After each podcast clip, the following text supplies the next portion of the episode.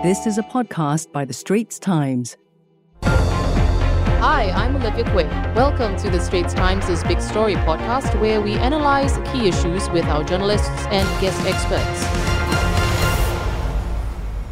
As 2022 makes its way into its last quarter, year end holiday plans are being firmed up. Pent up travel demand post COVID is expected to be huge. At the same time, questions have arisen as to whether airports, airlines, and cruise ships can cope with the expected surge. Horror stories have emerged of cancelled trips and lost baggage as a result of bottlenecks in the travel industry, struggling to shrug off its COVID lull.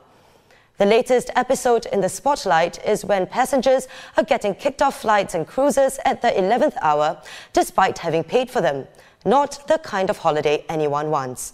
But that was exactly what happened to more than 100 travelers here during the school holidays last week.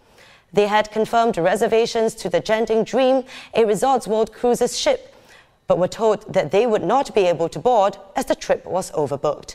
The company said that all affected guests will get a refund and a complimentary cruise subject to availability. But that may be cold comfort to would be holidaymakers who are all packed and with nowhere to go.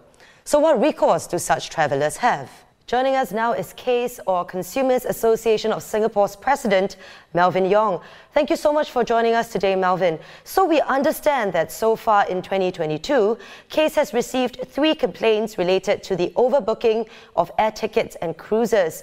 Are consumers adequately protected in such cases? With the recent overbooking incident by Dream Cruises, where more than 100 consumers were denied boarding, I think it is timely for us to review the practice of overbooking and how consumers in Singapore can be better protected.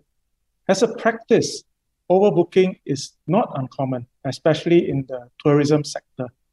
But the compensation offered by the service providers may not address the concerns of consumers who have specially taken leave and expect to have a good vacation with their families and friends or those who are traveling for specific purposes, such as attending an important business meeting or a special occasion. There is currently no regulation in Singapore for the practice of overbooking and how affected consumers should be compensated. Consumers can only rely on conditions of carriage or insurance coverage, which may not be entirely in their favor. So, in that case, what changes do you think can be made to better protect the rights of these consumers?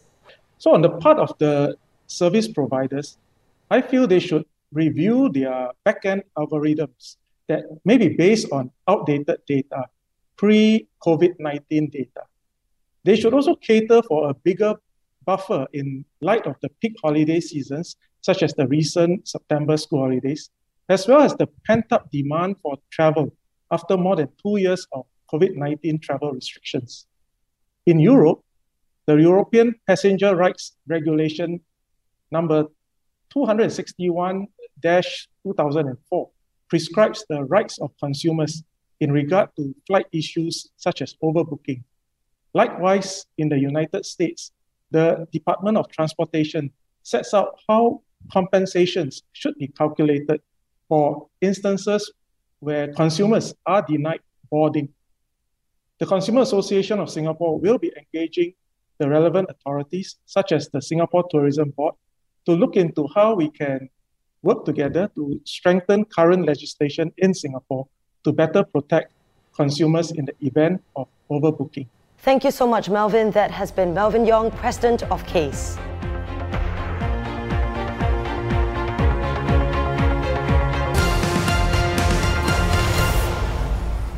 That was a podcast by The Straits Times. Send your feedback to podcast at sph.com.sg. Find us on Apple, Spotify, Google Podcasts, or via the Google Voice Assistant and Amazon Alexa enabled devices. For more podcasts by The Straits Times, The Business Times, and Money FM 89.3, you can also download the Awedio by SPH app. That's A W E D I O.